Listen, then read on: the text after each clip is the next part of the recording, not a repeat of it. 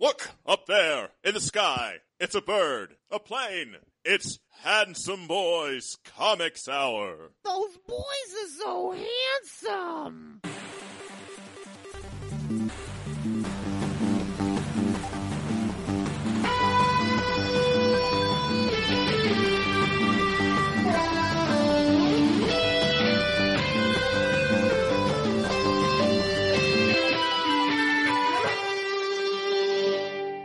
One Snake Plissken, One Jack Burton. one weekly discussion of comics and nerd culture. I'm your host, Robbie Dorman, literature geek and writer.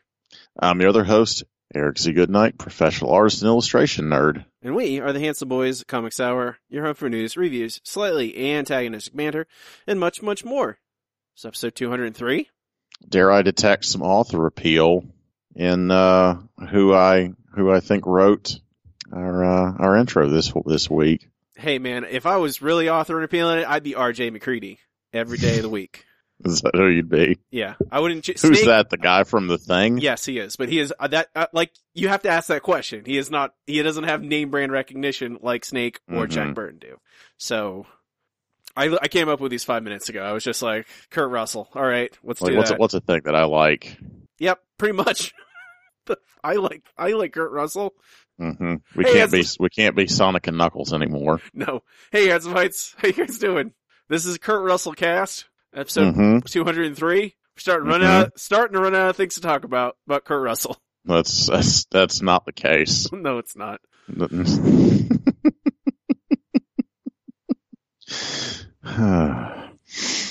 So, we're going to be discussing Black Panther, volumes 1 through 3, uh, by Ta-Nehisi Coates, Brian Stelfreeze, Chris Sprouse later on, about government, terrorism, terrorism. Te- yeah, bombs, I guess, superheroes, yeah, some super, there's, well, yeah, revolutionaries, yeah, revolutions, professors, pr- philosophy, hmm sisters that are in heaven, memory heaven. memory heaven. Correct, Yep, technically correct. best kind. Mm-hmm. Your favorite kind. Yeah. Uh, well, that's and that's in a little bit. Before we get there, we have comic books that came out this very week to talk about. It's time for Weekly Floppies. Weekly Floppies is the part of the show where Eric and I talk about this week's books, tell you to buy or do not buy them. Go, uh, uh, see. Oh, we have a mush meter. I short circuited there for a second. We have a mush meter. It goes from one to five if we're feeling particularly mushy. Uh, or if read- you just have a seizure in the middle of talking. I have to reset myself occasionally. You you have to take a pen, a tip of a pen, and you just push it in a little. There's a little a little spot behind my ear, and just pop, I'll pop stab you in with a pen. It'll be fine. Resets my RAM. hmm Our first our first book of the week is Batman: Creature of the Night, number one, written by Kurt Bus- Busiek, art, colors, and cover John Paul Leon, letters Todd Klein. Kurt Busiek. Oh God, why can't I think of Astro City? I- Yes. You just did yeah, I just did. Kurt Busiek of yeah Astro That City. explains. That explains why this is so effing weird. yeah, it's This is a this is a weird book, Call it it's Bat- him. it It's could him. be- It's very him. it could be yeah it's it this doesn't have to be a batman's uh, title It- it- I mean, it, you put Batman on it so it'll sell. yeah, uh, yeah i mean you make it, it, be, weird because you're Kurt Busiek. it could be any superhero kind of of- it could be a spider-man story honestly because hey that's also what happens to spider-man he endures a personal tragedy and becomes a hero um uh, it's very the weird Symbolism is wrong. It kind of has to be yeah a dark a dark reason. a dark knight an avenger of the of Yes. the of He's got to talk like this. he's all tucker Yeah. um Swear to me. I Yeah, okay. think I like this. I do like it. It is a little silly and it's super weird, but it is really gorgeous. Yes, I have no I, problems with I, I like I like it. It's good. I, I think one. Okay, the number one problem I have with it, I could. It took me twice as long to read this book because of the font choice. For Dude, dude, letterers are out of control. What is the story? Everybody's got to use illegible fonts, make them tiny. Got a got to black or red text on on black illegible like scratchy font. Oh god, what is wrong with everyone? I'm like, and I mean, Todd Klein has been doing it for a million years. Yeah, Todd Klein should not be making this mistake. Todd Klein, of course, Todd Klein did a lot of script stuff in The Sandman. Mm-hmm. And I didn't like So it I don't then know. either. I don't know what I'm thinking. So of course Todd Klein's going to do that, but it's really God. It's like eye bleedingly hard to read. Yeah, it it is. Let, let, let me tell you a secret, Robbie. Do you Oh. know what the only point of lettering is? No, what is To it? fucking read it. Oh, well, I, I don't know about the only point. I think it is the primary. No, point. that is literally the only point. That is what it, everything else is secondary. I Everything else is, is completely It- say it is it is there to be read. It's not unreadable, but it is. It took. It was laborious. Mhm. It. I, I don't want to have to work to under. Like, what is he? If I, I like, I'm like, I'm squinting. I'm like, it's right up at my. If I, I'm okay. Okay, all right. And then I'm, Stuff I'm like, is, stuff is digital too. People got to read the stuff on their phones. Well, gotta I be- don't. You I got to don't. be better about this. I don't. That's my biggest problem with this thing. Like, I think that there is. I'm really interested to see where this goes. Mm-hmm. Uh, I, Leon's art is beautiful. It's good. It's great. It's Uh, gorgeous. yeah, gorgeous, it- gorgeous. It looks really nice. I'm in, like this turn of really explore. Like I don't know where this is gonna go. Exploring like a kid. I, I hope it's. I mean, it's Kurt Busiek. I expect it to not get super dark. I expect it not to be like a full on like superheroes or like a full on rejection of superheroes. Kurt, Kurt, Kurt Busiek doesn't do that. He loves the full on platonic ideals of superheroes. Uh, I think it's because it's him that I'm like, oh, I'm really interested to see where this goes. Um, I, I feel like some of it, I don't know. I guess the other little thing that's in my head is like all the things that make him, that make this kid be close to like Bruce Wayne and like their name is Wayne Wright and like their, Mhm. all that stuff is just a little bit laborious to me. It's like, a little on the nose. You think?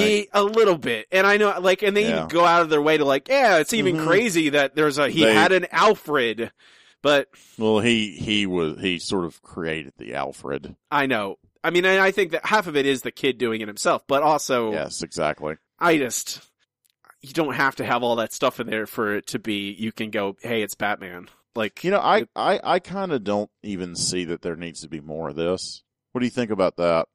I'd be okay with just this. I mean, you could do that. I'm, I, I, think I, it reads I, just fine with this being all there is. I'd be 100% fine with that. yeah. I mean, I think it's a miniseries. I don't think, I, it has a, it's not like a continuing series or anything. Mm-hmm. Oh yeah, this is not going to go on for 50 years. No, but I, I don't. I like I ha, having a distance from Batman makes it a little bit easier to kind of tell a story about a child avenging the death of his parents and giving it a diff, a, you know, a context separate from the Batman the property, which is a thing that like Batman White Knight is just like having a Joker be good story is no matter what you do, it is connected to our knowledge of Batman and the Joker and all that stuff. This, because it's just like in a world where Batman's just a brand, like our world, it can, I think it has a little bit more room to explore themes and stuff like that. Doesn't have to worry about being true to quote unquote Batman characters. I think it works uh, fine by itself. I am interested to see what they do with this. See what where they end up really. And like I that's the other thing like I kind of just would rather have it in trade. You know, just read the whole thing. This is not a I don't know. I that's the thing I I keep saying to myself a lot about a lot of comics. It's Uh, just I mean, how many more years does the monthly direct market have? I don't know. I see a lot of comic book retailers are like five years, maybe ten years, Yeah, yeah. and just Yeah. just do trades only, basically. Um, I'm a buy though. I, I, I Yeah. my my minor my the my god that font. If it does that every every issue, I'm It's like, gonna. It's Todd Klein. It Mm. absolutely is gonna do it. Yeah, but other than that, I'm a buy. I like it a lot. So you're a you're a do not buy on uh, The Todd Cr- Todd Klein script I'm a I'm a I'm not just. I mean, in open type format. it very rarely i don't see it anywhere else honestly in other comic books but i Are you kidding? There's so much, so much like just bad type.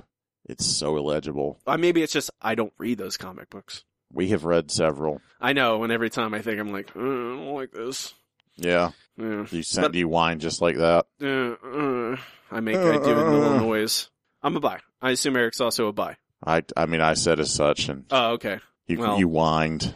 Eh, You double whined buy. over me. Double by Batman, Creature of the Night number one. Our next up is Mystic U number one, written by Alisa Kwitney, art Mike Norton, colors Jordie Bellaire, letters Deron Bennett. They've been teasing that incredibly cute cover of Zatanna forever. I swear they've been. I I I, I could not escape this book. So, magic flashback school with murder mystery. Well, not even murder mystery, world ending mystery. Uh, and, but set in a magic school, magic high school, or I magic have college. never I don't- seen anything like this. Yeah, that's the, I've I have never seen a property called Harry Potter. or I've never seen Harry Potter in the DC universe and and and, called it uh, Gotham Academy. I've never seen that. Yeah. Yeah. I that, like that's all I could think of the whole time I'm reading this is this is so fucking derivative. But I like it despite myself. I mean, I, once I get past that, like I think that there's cute and fun characters and it's kind of sexy and silly and there's good here. I mean, if anything, it's not written wretchedly. no, Um, I, I, I, would, I would like, I would look at any Mike Norton art. Mike Norton is is fucking awesome. yeah, the art is really good. I, Yeah, it is very, the whole time I'm thinking, I'm like, magic, really? Another magic school in the deep, Mhm. I mean, Gotham Academy is not strictly, you know, it, it's not, it's superhero academy really more than Magic oh, magic dude, academy. it's still but it's still Hogwarts in the I- DC universe. It's exactly this, I know. except done better. And this is not done poorly, but that book is awesome. yes, Gotham Academy is very good. The, although Gotham Academy doesn't have a green goo monster named Plop. Mm-hmm. which frankly is probably like 30% of the reason I like this book a lot is that there's What a was character the what was the one in what was the one in the mutants universe? The one that Mike Allred drew. Who am I? Th- I'm thinking of Doop. yes Doop who's I'm a thinking of Doop. a bean guy a little bean where's man the where's the let's get amalgam comics back so we can have Doop Plop. it's a, it's a, it's a, the dumbest thing I've heard in a long time but it's amazing and it should exist Doop plop I know. I would not have laughed at that if you hadn't reacted like that. he wears a hat it's also very good he just finds a hat and he wears it uh It's, uh, Frankenstein's it's- it's monster head ornament. Frankenstein is teaching a class I don't it's Mhm. I again, Mike Mike Norton art is really good. Uh, it's it the writing is is is is is is good enough. Like I I also I'm hooked by the mis- the central mystery of it. I it is I like that this central mystery is very is defined. It is not like I it is that implies a a a sense of purpose with the mystery. One that I more and more appreciate. Hey, it's one of these people is re- responsible unless they're all red herrings and everyone's wrong, which is always possible. You can always get swerved at the end there, but I, it is derivative, but I think it has enough charm in it and it looks Mhm. very pretty. I'm a buy. Oh yeah, fun book, That's a double buy. flawed but lovely. Mystic U number one. Next up is Darkhawk number 51, The Return, part one of one. It's a one shot. Although it's, it's number, it doesn't, it, none of this. Okay. Written by Chad Bowers, Chris Sims, art Kev Walker, colors Java Tartaglia, letters Travis Lanham. Did you did you pick this book to punish me? It's the fifth Wednesday of, it was the fifth Wednesday of November. So all the, always, whenever there's a fifth Wednesday in a month, it's always the light month, always the light Mhm. week. There's always, I saw, actually saw retailers like, hey, if you're like doing an indie publishing, publish on the fifth Wednesday of a light, like of a month, and there's like not much competition. And yes, I did pick this to punish you. Mm-hmm. This is a okay. I don't know. Like now, now Marvel has just gone to like, what's instead of like doing series we know will fail, we won't market. Let's just do one shots and then make people like make readers actually email us and say they want more Darkhawk if they like it. Like no one. This feels like it exists only to for podcasts to read and review. Like I don't know. Mm. I don't, I don't. I've never heard of. I've never met a Darkhawk fan. I I don't. did not know there was such a thing. Darkhawk or Darkhawk fans? Darkhawk fans, I I think I was tangentially aware of Dark Darkhawk, Dark Hawk, Darkhawk. it's it's I don't I don't know about this thing. What is I don't know what this I don't know what this is. Like it's just like, hey, This here's is this is this is a bad book trying to make bad stuff seem like it's serious. It's got It- a lot of nice pinks in it though. I do like all the pink. Mm-hmm. It- It's pretty good. I, I, I don't know. It, this Darkhawk is one of those properties that felt like it was created exclusively to sell toys, and this is trying to make sense of a lot of bad continuity, and it's like trying to actually like make all of it somehow make sense and put him in a place where they could have theoretically use him again. But like maybe Warren Ellis could get something out of this character, which you know Marvel. He's a, he's about the only person with the vision to to make a, a character this ineffectual, just to make it work. Like, ugh, yeah, it's it, like it, it. This feels like it very much like, hey, we we I, I don't I don't know I don't know I don't know I don't know what this is for. I it it's not Mhm. that it's like it's a, a very aggressive like it's I wouldn't say anything that is bad really. It's it, well, it very aggressively has nothing to say. yeah. It's just like it's like someone yelling really loudly, "I have no opinion." It's here's a character. Yeah. You remember Darkhawk? No. like Content. yeah, it just feels very much like a shot, like out in the, like it's a, a yell into the abyss, like, hey, Mhm. Darkhawk fans, Yeah. hey, you there? Yeah. No? The abyss says no. Yeah, I just, I just can't find myself interested in this. I just can't, there's nothing in this, there's no, there's no perspective, there's no, there's no, good. That's why you're not interested in it. It's, it's not a good comic book. I don't know what good is anymore, Eric. It's not this. It's Okay. the I, opposite. I mean, of this. regardless of how I want to mince words, I'm a do not buy on this thing. Yes. I mean, I think you know what good is. You know it in your heart. Every day gets a little Think bit. about petting puppies. That's good. that is good. That's a good thing. Yeah. There you go. Okay. There you go. Double do not buy Darkhawk number 51. Why, why is it number 51? Like, I, I appreciate legacy numbering in some regard, but a one shot Darkhawk comic? Why is it number, it doesn't. Okay. Our next book is John Wick, number one. Written by Greg Pak, art by Giovanni Valletta, Valletta, Valletta, one of the two. Colors by David Curiel and Inlight Studios. Letters by Tom Napolitano. I was like, a Greg, a, a, a Greg Pak wrote this. I was like, well, okay. John Wick comic. I'm like, oh, just one of those branded. Oh, it is Greg Pak. Hmm. Um, what are your thoughts on John Wick the property, Eric? I am not familiar. You never watched those movies? You have to go to the movies to to watch I mean, movies. you you can watch them on other things now. I mean, now You can like watch put them on your like TV through a computer or buy a disc, download them, stream them. Disc. You, physical media does still exist.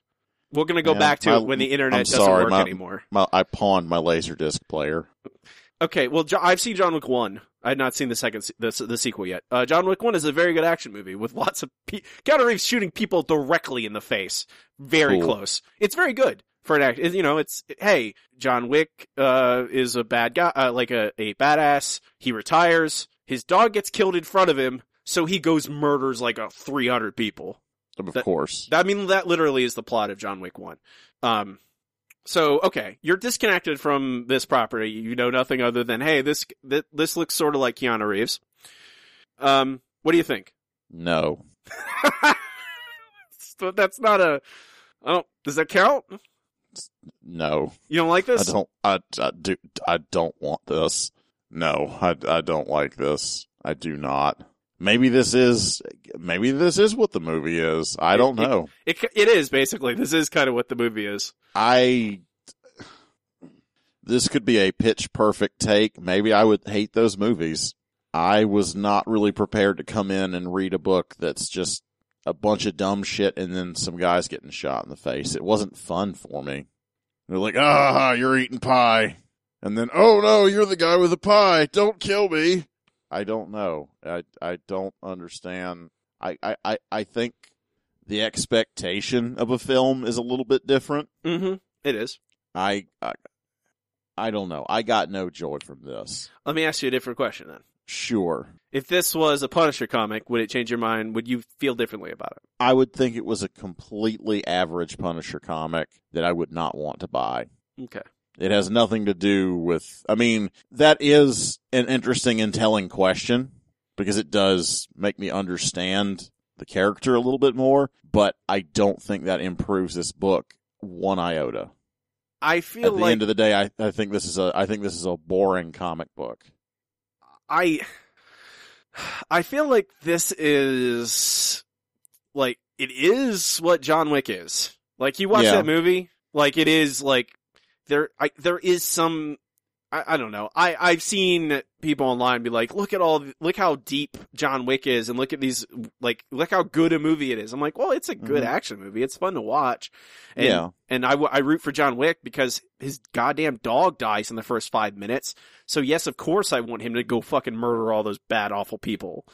Um, Well, Just because something is a good movie doesn't mean it's going to work in other, I mean, something that's a good movie might not make a good TV show, I agree. let alone make a good comic book. and I, I think that's, I think Greg Pak does an excellent job of emulating the movie, you know, in piecing, like there's all these set pieces of like, you know, John Wick diving through a window across a building with a couch cushion and, Mhm. you know, killing a room full of people that are trying to kill him. I- I think that, like, I don't Like, know. I want, I want, I would, I would, if this was drawn by Katsuhiro Otomo, I think it would work. Okay. And having like kind of subpar artwork, yeah, maybe that's making it bad. So if a Hall of Famer artist, uh, was drawing this, Well, I mean, these are really stiff and stilted action scenes. okay. the the whole thing about action movies is like they have amazing cinematography and great stunts Mm-hmm. and layers of shit. Mm-hmm. You know, this has like three people that are putting this together. One artist and one anchor, one penciler and one anchor, maybe, and one person doing colors. And that's not rich enough to pull off something as shallow as 25 pages of, of dumb talking and fight scenes. You know, that, Yeah. that is the thing that I know this movie is renowned for is its beautiful, like, cinematography and, like, great lighting and, Mm, yes. I mean, all kinds of stuff, you know? it's, it, it's a, And it's, stunts. it looks really good and it doesn't have, it, it, it is a very good action movie. I wouldn't know. I won't call Yes. it, I don't call it great, but some people do. Um, well, I mean, it, I- I, I don't don't, think no, this, they don't have to, they don't have to all be Oscar winners. no, you know? but I don't think that this, I think this comic book does a good job of emulating the movie, but I don't think it necessarily does a good job of being a comic book.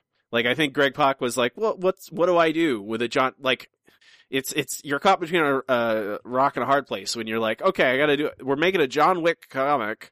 I, I'm guess I'm gonna just do what the movie does, you know, have these kind Mhm. of action scenes and like John just, John Wick just being a badass. He, I think Keanu Reeves has like eight lines in the entire movie, so it's not like it's a talkative thing, but I don't want that in this, you know, it's, I don't want necessarily want that in a comic book. I, for fans of John Wick, maybe you'll like this. I don't know. I'm a fan of John Wick in general, and I don't, I think this is fine, but a fine for me is more and more I do not buy. hmm No, I think I think average is the kiss of death. You you do not need to. That's the unfortunate thing is you you in this world you can't really spend your time on something that's average. It either has to be special to you, or it has to be f- uh, fucking amazing. So, Double Do Not Buy, John Wick number one. Our last book of the week is Sword of Ages number one, created, written, and illustrated by Gabriel Rodriguez, colored by Laverne Kinzierski, lettered by Robbie Robbins. So Can I call you Robbie Robbins? please don't. I'm gonna call you that, Robbie Robbins. Okay, great. Appreciate that. Lovely. Can I call you Eric Ericy? I mean, Eric Z. Erickson. You can call me that. You can call me Easy Jeezy. Stupid. Uh, from the, uh, as the title says, from the artist, co-creator of Locke and Key, a weird ass fantasy book. It's great. I want to don't want to kiss it always. It's, it's a very strange, it's very, Well, I mean, it's literally like a pastiche of everything that like I was- every stupid precious indie book that I love.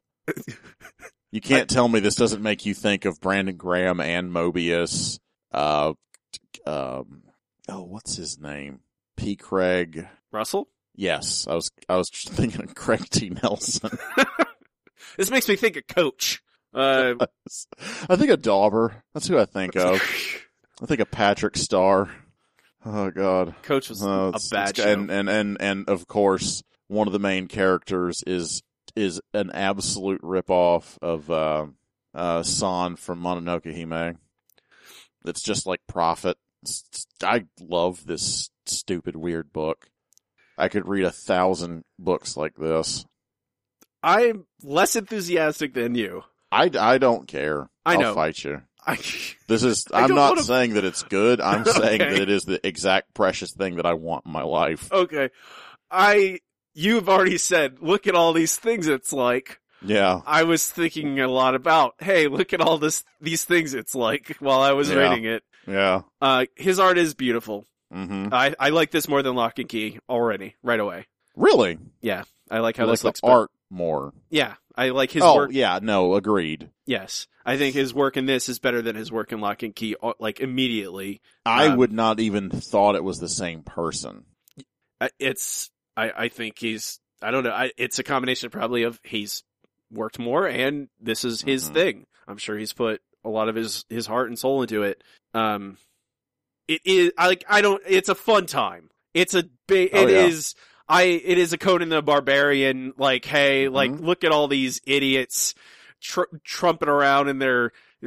Trudging through deserts and sea dragons and talking tigers and a bunch of Mhm. nonsense that's fun in a big fantasy setting that looks beautiful. Guys taking space drugs and talking to elder gods. Yeah, is there's even aliens in it in the beginning. I Mhm. think I don't know what's going who on knows with that. what that's? Who knows what that's going to be? yeah, I don't. Space jellyfish. Yeah, I don't. Yeah, and there's like just a bunch of them just talking, like they're having a council meeting, like a jellyfish and a like Mhm. they're just like, hey, you know, a consortium of space monsters. Just gonna making making like making sense of this. Just just just don't. no, I. I, I, I, this is like this is like the perfect Masters of the Universe comic. It kind of is, yeah. It is very Yeah. much like that in that in in in in, in the meaning. But it, I do like. There's a lot of things to like about it. It's gorgeous. One, it's very. It's actually very dense. The storytelling is it. It Mhm. does a lot, and it's in it is in this one issue. Uh, and manages to to it manages for me not to hate all those little side characters immediately, which is something. I was uh, prepared to immediately like, why are these people here? I don't want to hear. I don't want them around. And then I still was like, yeah, they're not so bad. I kind of, we'll see what they do. Uh, um, Oh, I, you're all right, space jellyfish. you're all right, space jellyfish. You're, you're okay, blue biker man. hmm They have motorcycles. I don't know what's going on. Yeah, sea dragons and motorcycles. Huh? This is I think that's the thing that makes it seem the most like He-Man is the the the action figure vehicle play sets. That's the uh, God, it's so nice. I love it. And you know that that that that monster that shows up at the end is definitely like the Hordak play set where there's like some kid's hand inside him. You have no idea what I'm talking about. I'm I I I did not have any uh He-Man toys. I had them all because apparently my parents would not say no to me when I wanted toys. I had I had Jurassic Park toys and GI Joe toys. We're we had several years between us. Mm-hmm. I had I had like three GI Joes. I'm a buy. This is a it's a big dumb fun comic book. It's lovely, and I I want to cuddle it. That's double buy. Sword of Ages number one. Uh, we can move on to our next segment. It is time for checking in. Checking in is our show. Eric and I talk about what we've been up to during the week. Uh, all kinds of stuff. Make recommendations or just talk about whatever. Eric, what's on? What's going on? Holy shit! I got my jujitsu stripe. So you're not. You have. You can just beat up people on the street, right? Yeah, that's licensed to do that. Okay, good. We get a black belt. You can just kill people. License to kill. Yeah, man. Like some guy is like taking too long in front of the grocery store. You just choke him to death. It's fine. and you just lay his body down. And he's like, "No," I'm and then you show your license and you just leave a. p- Yeah. You have you pull No, out- you just wear that black belt all the time. you pull a piece of paper out of your wallet and put it on his corpse. Mm-mm. People just come no, pick him just, up later. just like black belted. Karate. so now you you've leveled up in real life. Yeah, I guess so. It's uh I I don't know. I I went to the belt ceremony. It was really really long. Like they actually gave out black belts to like a bunch of lifers. Dudes that had been doing jujitsu for 10, 12, 13 years. And it was kind of awesome. There was like six guys got their black belt. It was like wild. Like just to like two guys at our school got black belts, I think. Maybe only one. No, two. Two. Uh, and, and, and there were only, I don't know, of the dozens of people, there were only, what, eight black belts at our school? Not a lot. It's, it's, it's kind of shocking. I don't know. I had no idea. It's a, it's a big commitment for people. They don't, they don't just, uh, give them away. Are you sure? Pretty positive. Okay. Every like every one of those guys, you I don't know. You're basically an old man when they give you your black belt. Either that, or you're an insanely motivated young man. That's but all I got. I uh, I am heading off to Miami for Art Basel. Art Week is starting this week, so that's happening real soon. Um, we are recording on Monday. This will probably be will, this might be released today It will. tonight. Yeah. So it'll be this Wednesday. I'll be heading to Miami to do art week shit, tool around, eat Haitian food, get stabbed in the middle of the night, Uh, don't get stabbed. get Zika. Don't do that either. Don't do those things. I'm gonna, I'm gonna totally have microcephaly. I please don't do that either. Okay. Those are art good. I appreciate your concern for me. Stabbing's bad. Aw. You want me to live. I do want you to live. Aw. So kind of me. Aw. I'm I'm such a a bleeding I heart. like you too, buddy. bleeding Yeah, heart. you're- They they call me. God, what are you, gay? Love for your fellow man. What? Ugh. Ugh. Compassion. I don't have anything fun to check in with. Oh. I don't. I don't do. I. I don't. I don't do much of anything. Martial arts is pretty fun. Martial arts is pretty rad. I, I, dude, it, it has been, it has been good. Like I did not think I could even pass the test. It's really, I, I, I feel good. You know, I feel like I can actually keep going. I feel like I'm starting to get it. You know, Mm-hmm. I feel like it's not just a thing that I'm doing and sucking at every day. You know, it's like anything. There's good, good and bad days, but Mm-hmm. I, I, I, uh, it's, it's great. Just got to keep at it. Well, I don't really have much to say either, Eric. So I I I NaNoWriMo's over. Good. I I won. I, know won. you you won the other week, but yeah, you finish you finished your story? I have not finished it yet. I have uh Oh man. six seven chapters to go. Wow, really? Uh, I'm at 63, 64,000 words. So I'll be north of 70 by the time I'm done. Uh, but it's wrapping up. The end is in sight. Um, s- gonna try and finish it before I leave. Uh, So is, it, for- is it like the end of the Return of the King where they just have to walk around for uh, a hundred thousand words and say goodbye to everyone? Uh, no, I don't have. I have the opposite problem in that I don't like epilogues at all, and I have to fit it. Like I, I want to end things like literally right at the climax, and that's not. You can't. Some people want to know what happens to the characters at least a little after like the big thing happens. So I have to. I have to force myself to say like, here's one or two chapters wrapping things up, saying here's cleanup or whatever. Uh, but it's not the no. There's we have they have not gotten to the ultimate showdown at the end of the the story yet, but it, it's on the horizon. It's close. I multiple people just got killed. A lot of deaths happening.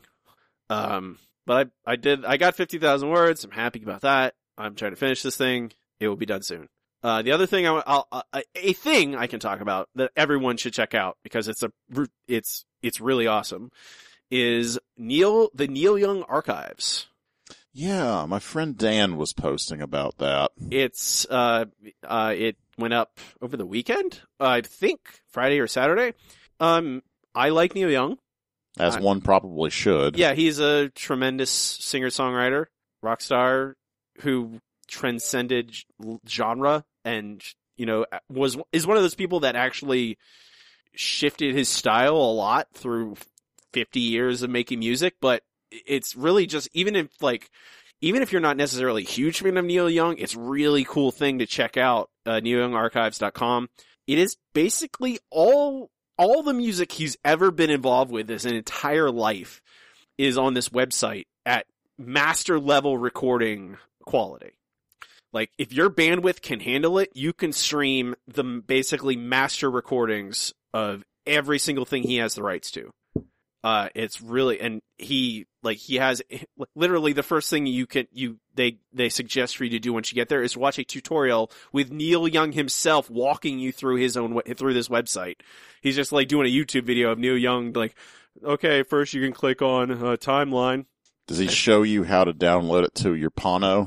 No, he does not. He's a, it is a, it is actually a very pretty uh, slick looking site and it has it's Mhm. not just the music. It has like you go back to his the first band that he was in that released a record, it has the music on it and it has like press clippings from his local newspaper. Like it had like every and every step along the way it is on, you know, you have this you can go by yearly timeline and look like okay, 1963 this happened, 1967 this happened, 1968 and then by month as it gets closer and closer together as he becomes more and more famous, releases more and more music.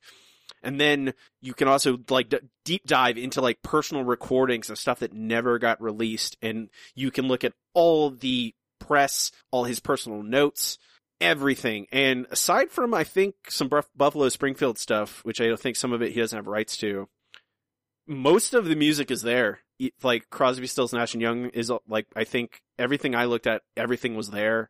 All his solo stuff, of course, is just really impressive to see a person put all of their stuff out there and and do like he did all the work for this. Like there are links to buy this stuff, but you don't have to pay anything to to stream it. And it's more just not even the music, but all the archival. Like here's notes, here's sheet music, here's it's just everything. And it's really impressive to see a guy who's, you know, made, been making music for 50 years put all this stuff on a website and understand like here like look at this record. Look at like historically look look how crazy all this stuff is and just access it. And it, it's such a high quality too which neil young is very very adamant about like he wants people to listen to music at as high quality as possible. And frankly the internet is basically the only way to do it because it's just so much like master recordings archived digitally are incredibly large files. And now we're like we just don't have storage medium that can like really do it justice unless unless unless you fill up Blu-rays or whatever. or The next step up, HD, HD. What I don't know what the next thing, the a formal title for the thing after Blu-rays is, but Magic. but it's a really cool thing. I encourage uh, if you're a Neil Young fan and you don't know about like you haven't checked it out, obviously you love it. But I'm just kind of like I I like Neil Young. I've dabbled, listened to like solo some of his solo stuff and some of his Crosby, Stills, Nash and Young stuff. This is a really neat thing to check out. That's it. That's all I got. Okay, you ready to talk about some Black Panther?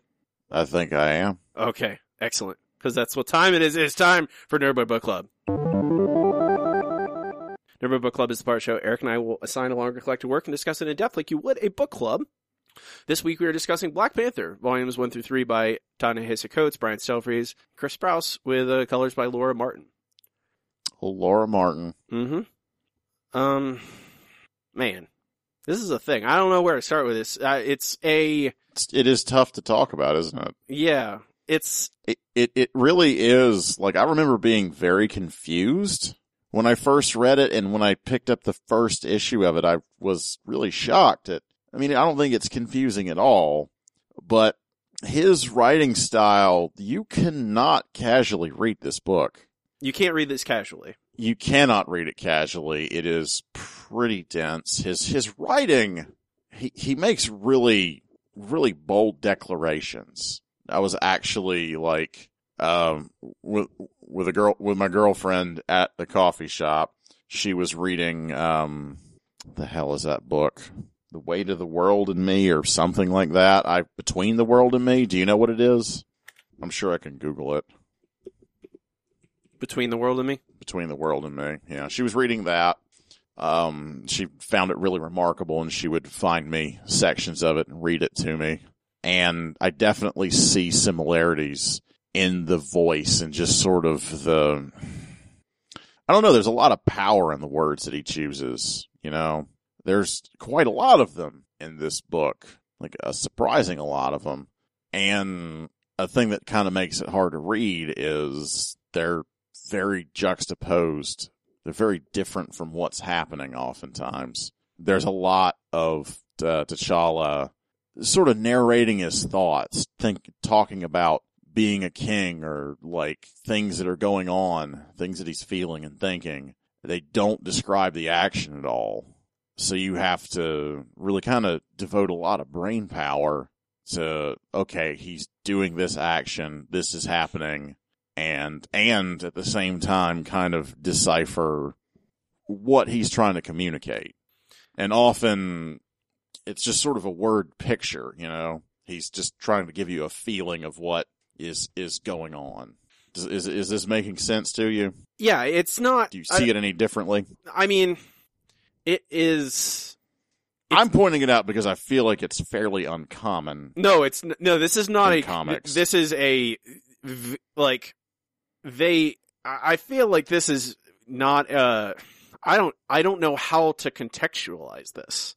Like Mhm. I don't like what you say. It's not like I don't know any. I can't think of another superhero comic in particular that is like this. In that, like even among other like I don't know more thinky superhero Mhm. comics, it not like there's very few that's even like this, and it like it is about government and power hmm and rule and philosophy and like there's a lot of Yeah. different things all conflating all at once with all these different characters and you know the characters I, I think that's I, I think this is very good and I like it a lot hmm I do think I'm gonna have to read it a couple more times before I get everything out of it I don't think I got everything this one just one read through yeah. and it is pretty dense. Like I'm, I think we even joked about picking this book because oh, it's a superhero comic.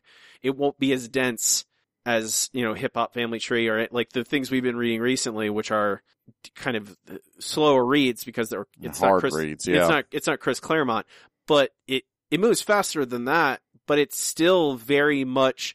I don't know. Everyone, everyone, all these characters are, are, are especially T'Challa, but a lot of the characters speak in broad symbols and Mhm. metaphor.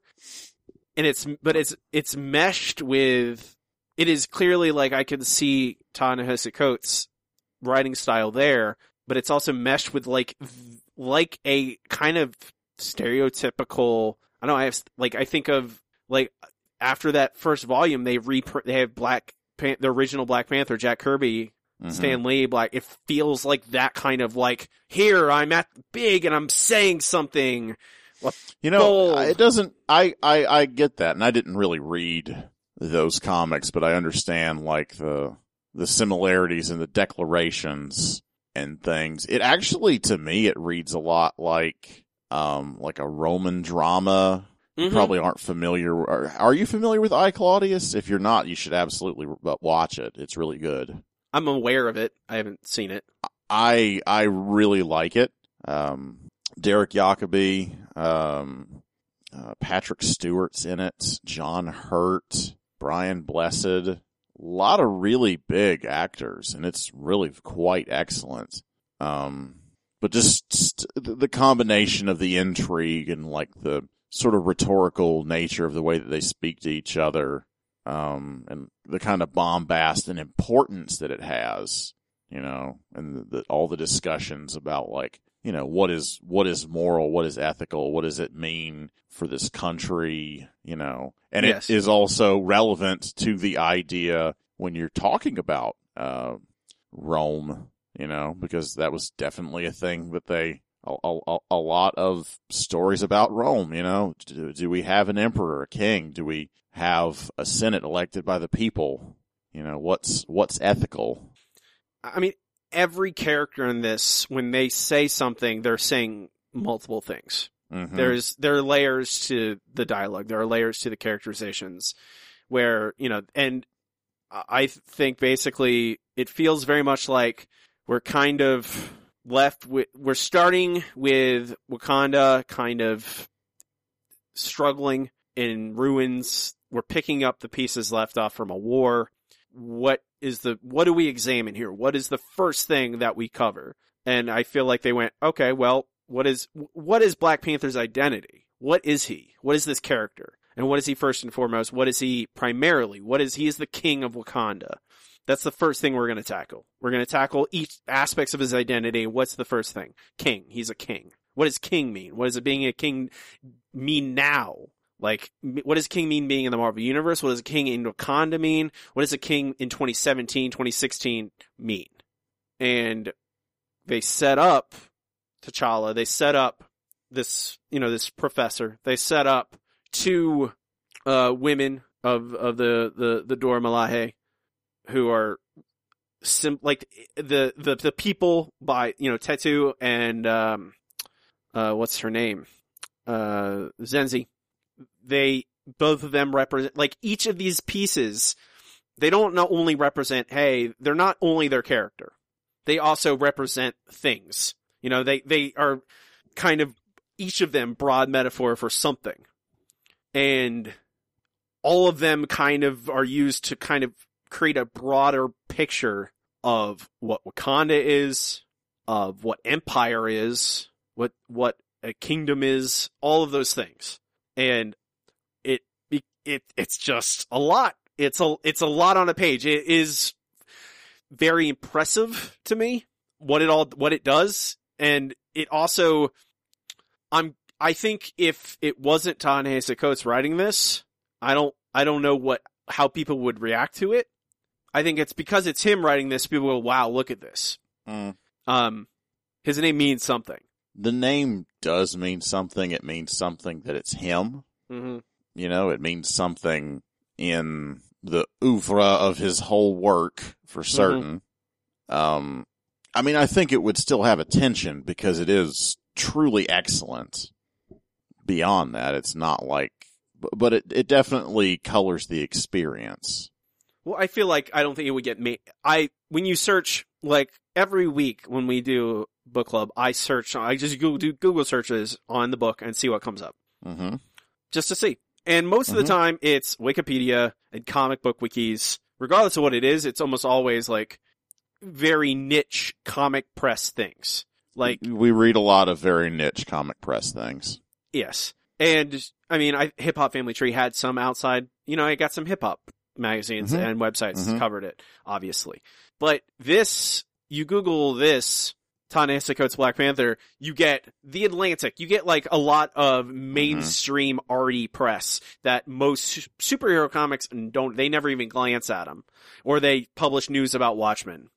They don't, they're not gonna be talking about a, I don't know, Black Panther I- I think has gotten a light shine shown on him recently simply because of the Marvel Cinematic Universe and because of Ta-Nehisi Coates writing about him. But for a long Mhm. time, he was neglected. The character was, He was, yeah, not really cared about. and now there's a spotlight on him again. I think I don't, and I think Coates took that chance, this opportunity, and did something very truly special with it.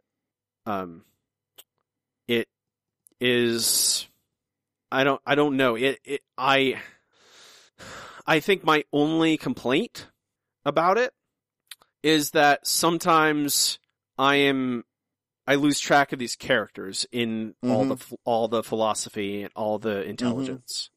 I think that is, I mean, that was what was so confusing through our first read, you know. It wasn't obvious, but it, it, it was a little bit more distilled for me this time. I'm not sure why. It could be that having all that time to digest it and come back. Um, and they did in the recap pages, what they left in in the, the trades, it looked like, and at least our, our digital edition Mm-hmm. um, they left those in and they kind of, they would group the three factions together. Right. Um, but it is, it's a lot of characters. It's, it's a lot of names.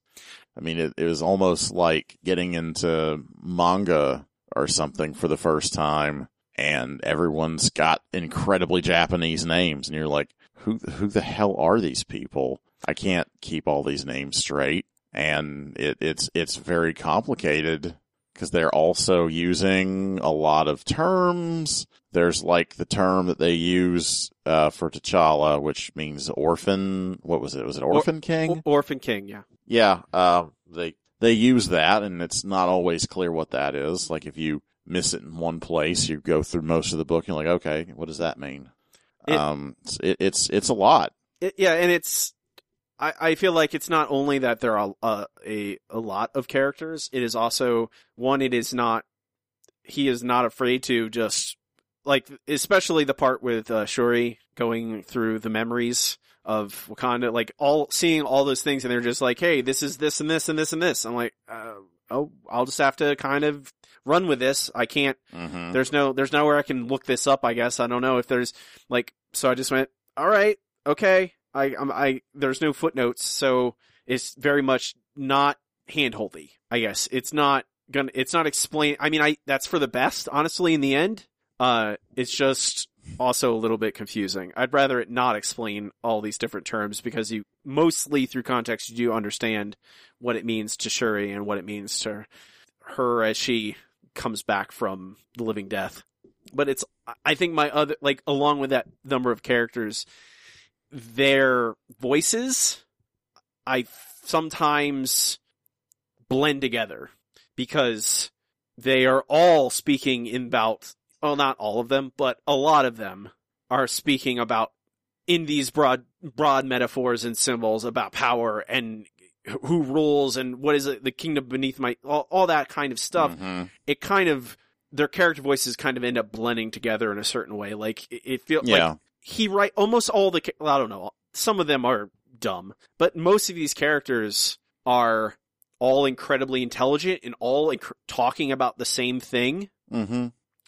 And I sometimes would like them a little like the characters themselves. Like I because there's so many of them, we don't get. I think a there's no like individual like I lost track of their individuality. Mhm. It, it felt very much like they you are kind of these, get you you get you kind of get lost in in Ta-Nehisi Coates and and not necessarily lost in in the characters. yes, I, and I don't think that's like necessarily a bad thing. in- no, it's it's not. Um, and it, I, I think in this context, it because this book is more. I, I don't know. It's examining such big things that it just doesn't have time for everything. I think it's Mhm. just like it is. You mentioned I Claudius, and you mentioned like big epic drama mhm. that's what this is. And like, there, you can, yes, T'Challa has things he wants and, and things he's struggling with, but like big capital letters over everything is the questions of power and of, of, of rule and of terrorism and revolution. And it kind of overpowers everything else. And I think that's just the choice they made. You know, I, I don't think, Mhm. I don't think they they they went in. Well, we can either make this like there's a million viewpoints in this, a lot of perspectives that bounce back and forth, and you can either focus really in on a few of these characters, or you can make it look at these big capital issue things. Mhm. And I- I don't know. I, I I hope that the next books do. I don't know. I expect it to just go after what's the next thing about T'Challa. What's the uh, what are the other things he is, and let's just break them apart one by one. You know, how do we? And I, you know, and I think frankly, it has. You know, it's a it, it's a question probably that like how why is he a like why is he a a king in 2017 over this super advanced uh, country? Like, what is how does that make sense in in the context of 2017? And I think that's what Coates did really. It was just look at that answer that question. Like, it can't make sense, honestly. A king like T'Challa would come to this conclusion that he can't just be a he can't be the sole ruler. What do you think about the art, Eric? it's a little weird that they got Chris Sprouse to take stuff over, but um, I mean, Chris Sprouse is amazing, but it, he he looks like an idiot child compared to Brian Stelfreeze. Like I often forget how incredibly good Brian Stelfreeze is. Like I don't know how just like aggressively uh, just incredible. It's insane. The dude is an absolute beast. I think they need to give Laura Martin more work. I feel like it's I, I don't know. I I feel like it's strange to me that yeah, Chris Sprouse. I I really like Chris Sprouse, Mm-hmm. and I think he does his best to try and maintain the same kind of aesthetics that Stelfreeze Yeah, establishes. Yes, it doesn't jar me out of it. It still feels full and tells the story really well. It doesn't really feel. I I don't feel poor when he takes over, but it's noticeably not Brian Stelfreeze. yes, and I, I don't know. I feel like is, is stunning. well, yeah, I would have never think like who is going to make Chris Sprouse look like shit. I think it. I mean, we touch on this every time they do this Mm-hmm. When they switch artists, even when it's between two good artists.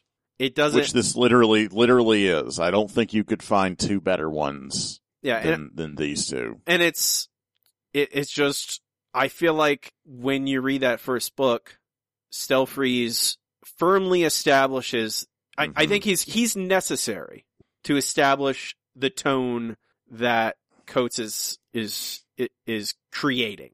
Coates, Coates and Coates and Sprouse make a comic book. Coates and Stelfreeze create a fucking world, and it is really potent and haunting.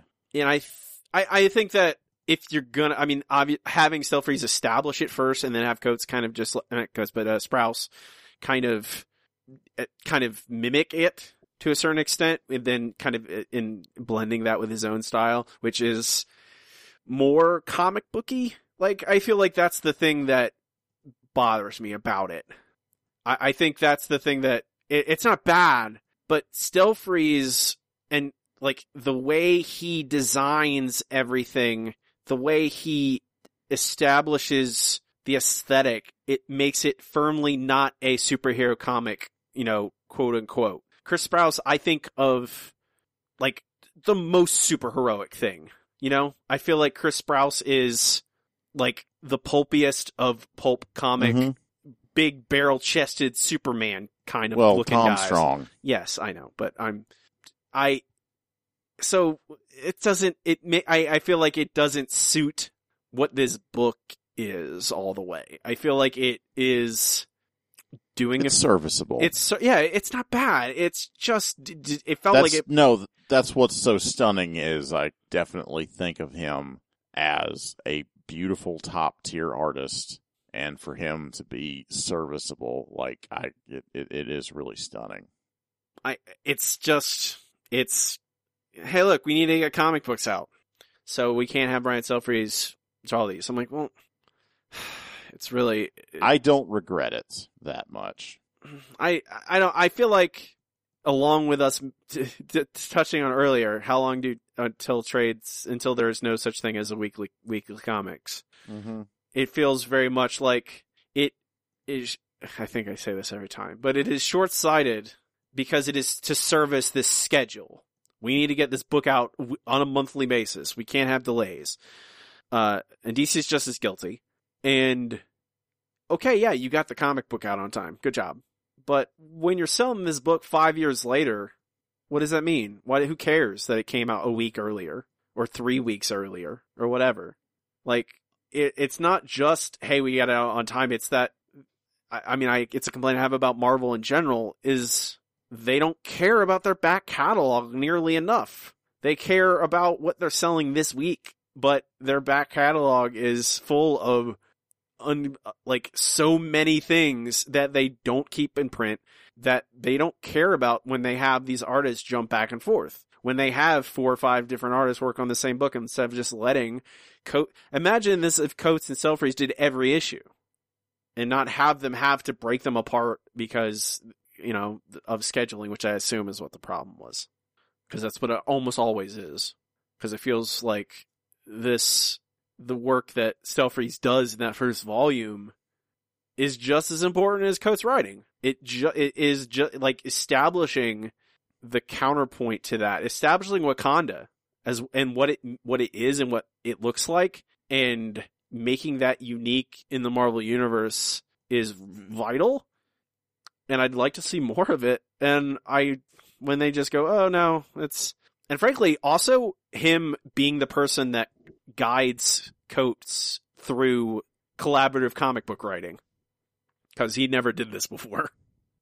I mean, he's a, a brilliant writer, so, uh, and he loves comic books. I, I he can, he, he obviously knows what he's doing in this, Mhm. in that regard, but I feel like having a veteran like Stelfreeze, I guess having Chris Sprouse is also good because he also has worked with the Alan Moore and ev- like the top names of writers and he can, I, I don't know if that was, I don't know who picked these, if Coates got any say in any of this, but I would love to see Ta-Nehisi Coates write creator owned comic books. I think this is valuable in revitalizing Black Panther as a property and because it could say a lot about everything this book covers, which is a lot, but I would love to see him not be under the reins of a company like Marvel hmm where he could just do whatever. I feel like we haven't even touched on this comic book yet, Eric. We kind of haven't. So there's so much in it. There is. It's haunting, kind of.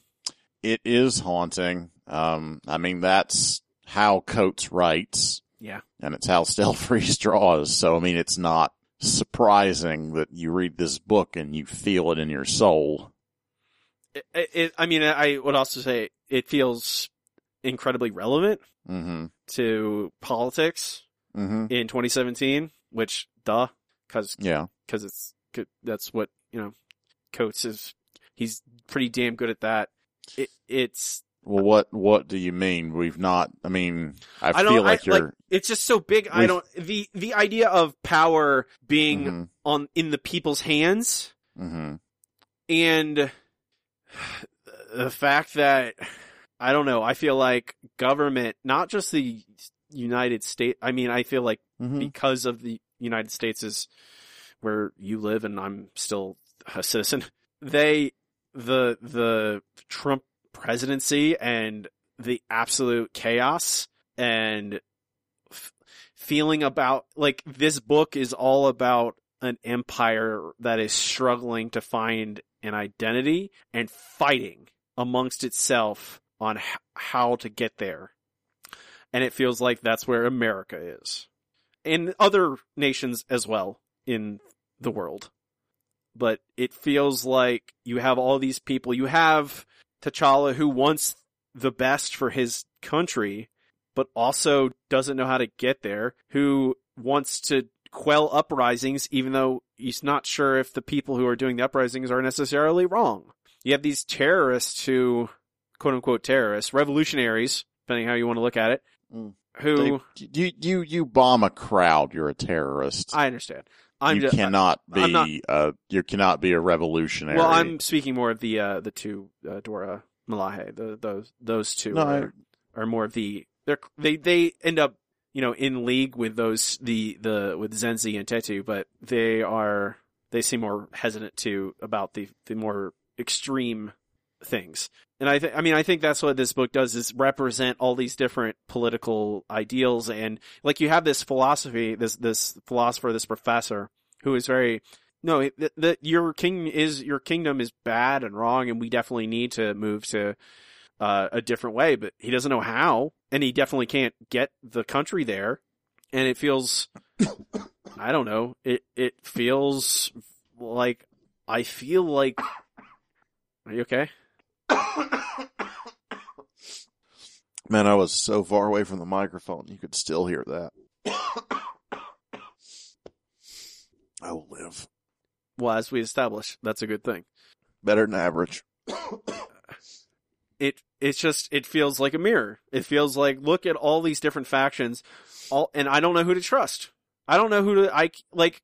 I don't necessarily think T'Challa, T'Challa is a hero in all of this the whole time. I feel like he is he is wrong with some of the things he does, and I think that the book does a good job of reflecting that. Hey, of making all these different people and all these different ideologies very gray and how difficult it is to ascertain what is the right thing. Like, what do I do? I, I, it, it like you have all these people who, for the, like, I don't know, some, like, Zeke Stane does not have good intentions, but Mm. m- a lot of the characters, most of the characters, I would say even, have good intentions. And it's hard to figure out who's who and what's what. And I feel like that's by design. I don't, I don't know what to trust. I mean, I, I think it's interesting that you read because I never read it as anything but T'Challa just had a lot of impossible positions to be put into. Do you know what I mean? Yes. It's like the conflict of they even include the Hickman comic with the the device that blew up universes. You know, Mm-hmm. do you kill a whole universe to so that two universes don't die? You know, and it this is a lot of that. You know, do you do you fight and kill your own countrymen because they're rebelling against you? I mean, what do you do?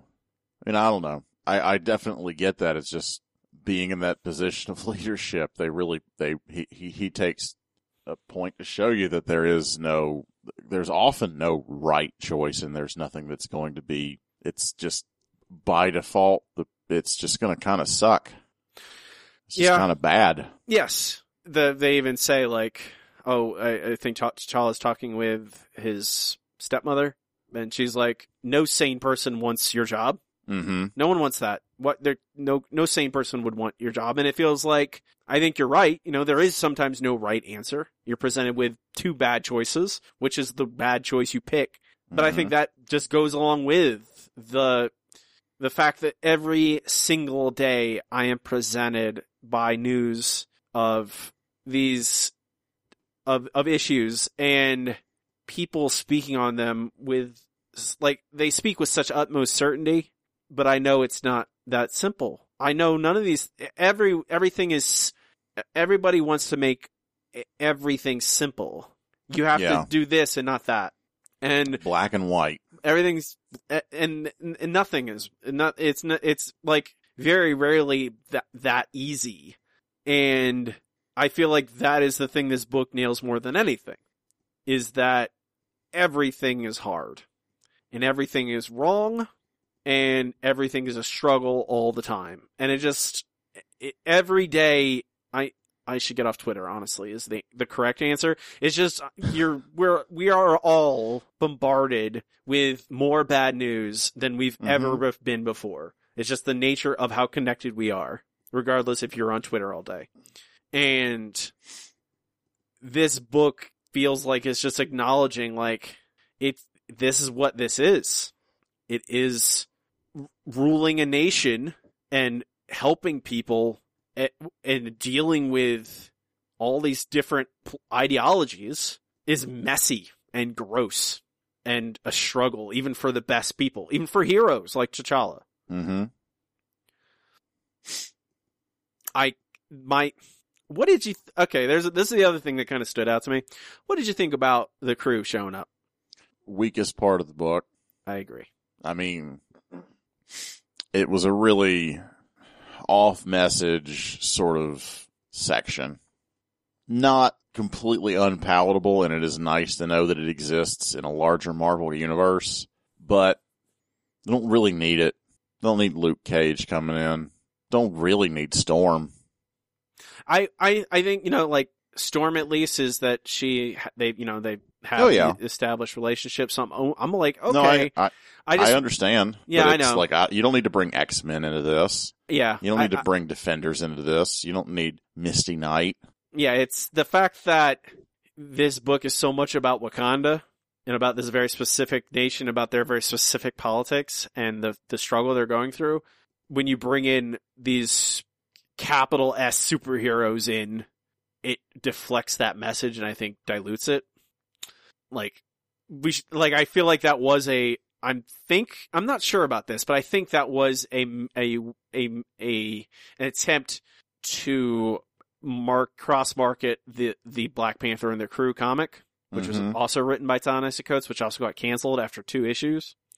uh, to try and get pe- raise awareness of that book and like what it be, what it would be like, I guess. Um, I, it, that comic, like th- when that happened too, I, I, I read a lot about this today as I was Googling. When that book got canceled, a lot of people were in uproar about Marvel can't even get a comic book written by Ta-Nehisi Coates to do well. They have to cancel it after two issues because the sales are so bad. Yep. But I th- honestly think it's just an extension of how Marvel dilutes their properties. Mm. And if if that if I don't know, I felt like the reaction to that book is why does this exist? And why am I why like I'm already reading the Black Panther comic.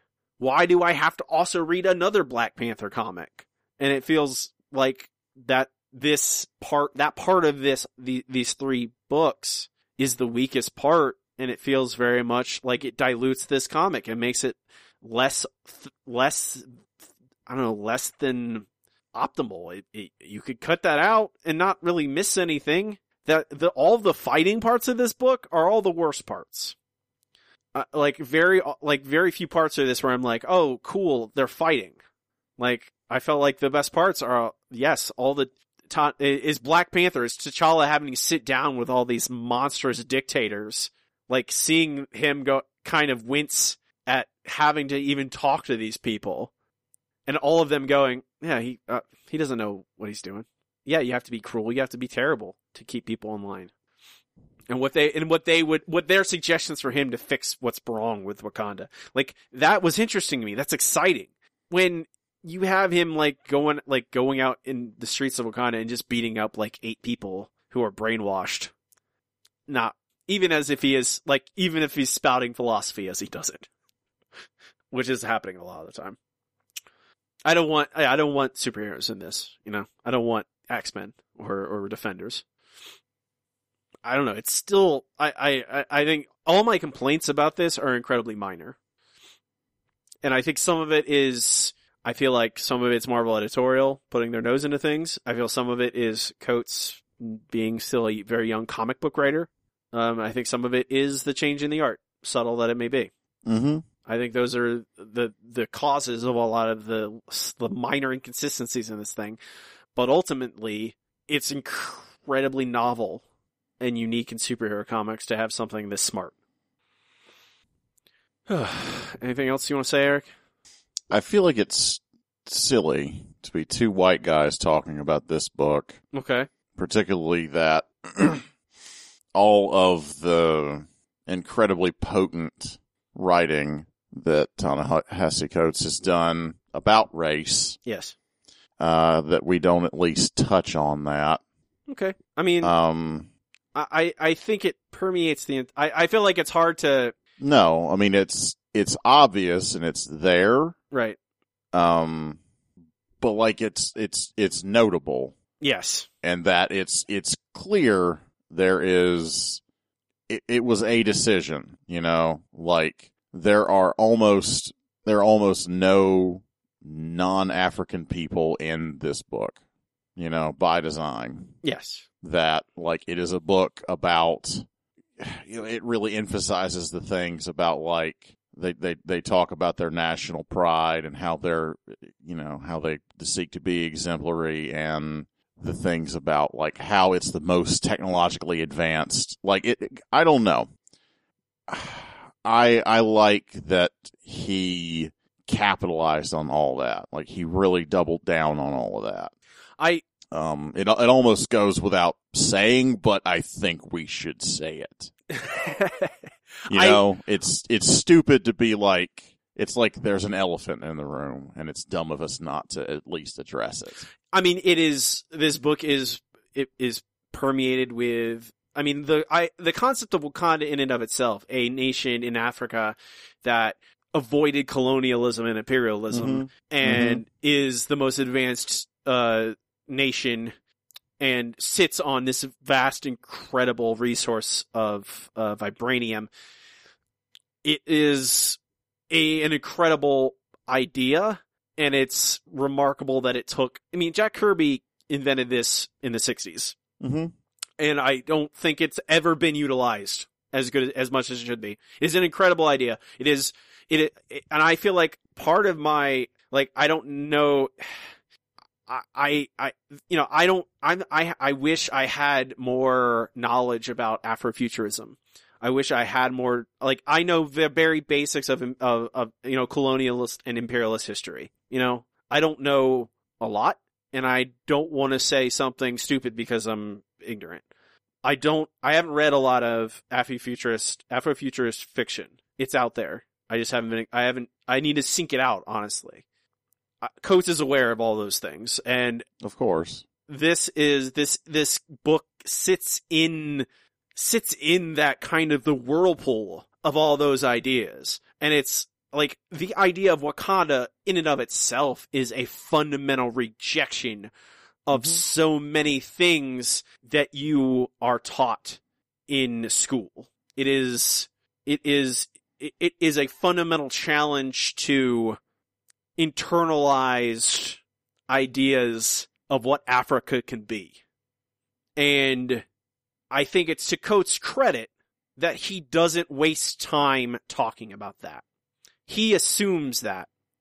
He digs Mhm. deeper.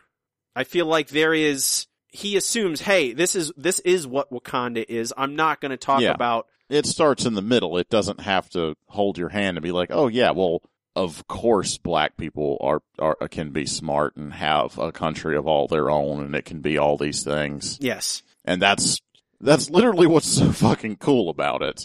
You know? That like, I'm not surprised that these, I mean, I, I've definitely heard, you know, the, the ideas of, I, I, I didn't realize it was a genre, but why am I surprised? You know, Afrofuturism, it's certainly a thing I was aware of. Um, but it's, it's great that it just kind of is in medias res of that. yeah, and, you and know? it's it's I, I there's a particular when you we you when you talk about it, it feels they they I, I think this is a very small bit that it's only mentioned in this, and I feel like it is a important important point because Coates in his writing rejects even the idea that oh Wakanda is only special because it has vibranium. Hmm and it may be wealthy because it has vibranium and powerful because it has vibranium because it, but it is not it is not its uniqueness and in, in importance and intelligence is not only because it has vibranium. There's the mo uh, there's a i think shuri when she is wandering through the memory afterlife or whatever it is i don't have the right word for it the the mother character challenges directly. She's like think to the past. We have not always had vibranium. You know we have, we we ex- we have established ourselves and existed long before we found this the, Mhm. the metal, and it's a very small part, but I feel like that the whole Shuri storyline, each and every bit of it, you know, it it it is threaded basically through this entire arc up until the point she is revived, and every single bit is establishing these the, these these stories, these myths, and this the history of Wakanda, and each step along the way I don't know, it it deepens deepens that idea of of what makes Wakanda important and why the idea of Wakanda is important in in and of itself, not even in like the text of the comic book, but in the general world. Um, I don't know. It is like you think of the ideas of you know like in Planetary, we they you know Tarzan stumbles upon in, in an African nation that exi- has this you know this important technology and stuff like Alan Moore's done the same thing with his, some of his stories, but those are they they treat it like a novelty, and in this Coates treats it uh like it's normal. Hmm and like it shouldn't be like such a fundamental uh like it shouldn't be like groundbreaking. It shouldn't be astounding. Like hey this like obviously this is so cool. And yes this is how real life is. Yes there's but all, a lot of the time like I have options to take in high school. I took, I could take European history. I could take American history. I, there were no African history classes. I was not taught African history at all. Zero. None. It was a footnote in World War II. They had tank wars there. That's what I was taught in school. We don't really learn any kind of history outside of a little bit of American history. And history in general is, I think, at least at the high school and lower level, really poorly taught. No, it, it's bad. It's like, here's a bunch of dates. Here's some names of people you don't give a shit about. Here's where some people died. What does that tell you about uh, uh, about the fucking human condition? History's fascinating. Yes, and I, I mean, I, I- it, uh, the Black Panther is so exciting is because his existence, the existence of Wakanda, challenges all those internalized hmm that inter- internalized education, and, and I say that as as two white guys talking about Black Panther. Like I think, there I think it does kind of, I don't know, the instability of Africa. You know, most people will argue that is because, I mean, um, it was the way that it was left by Europe. hmm yeah, it's, You know, I mean, They, they, they came in and they're like, oh shit, well, let's just leave. And, you know, it's like power vacuum. And then you have 10,000 people being ISIS.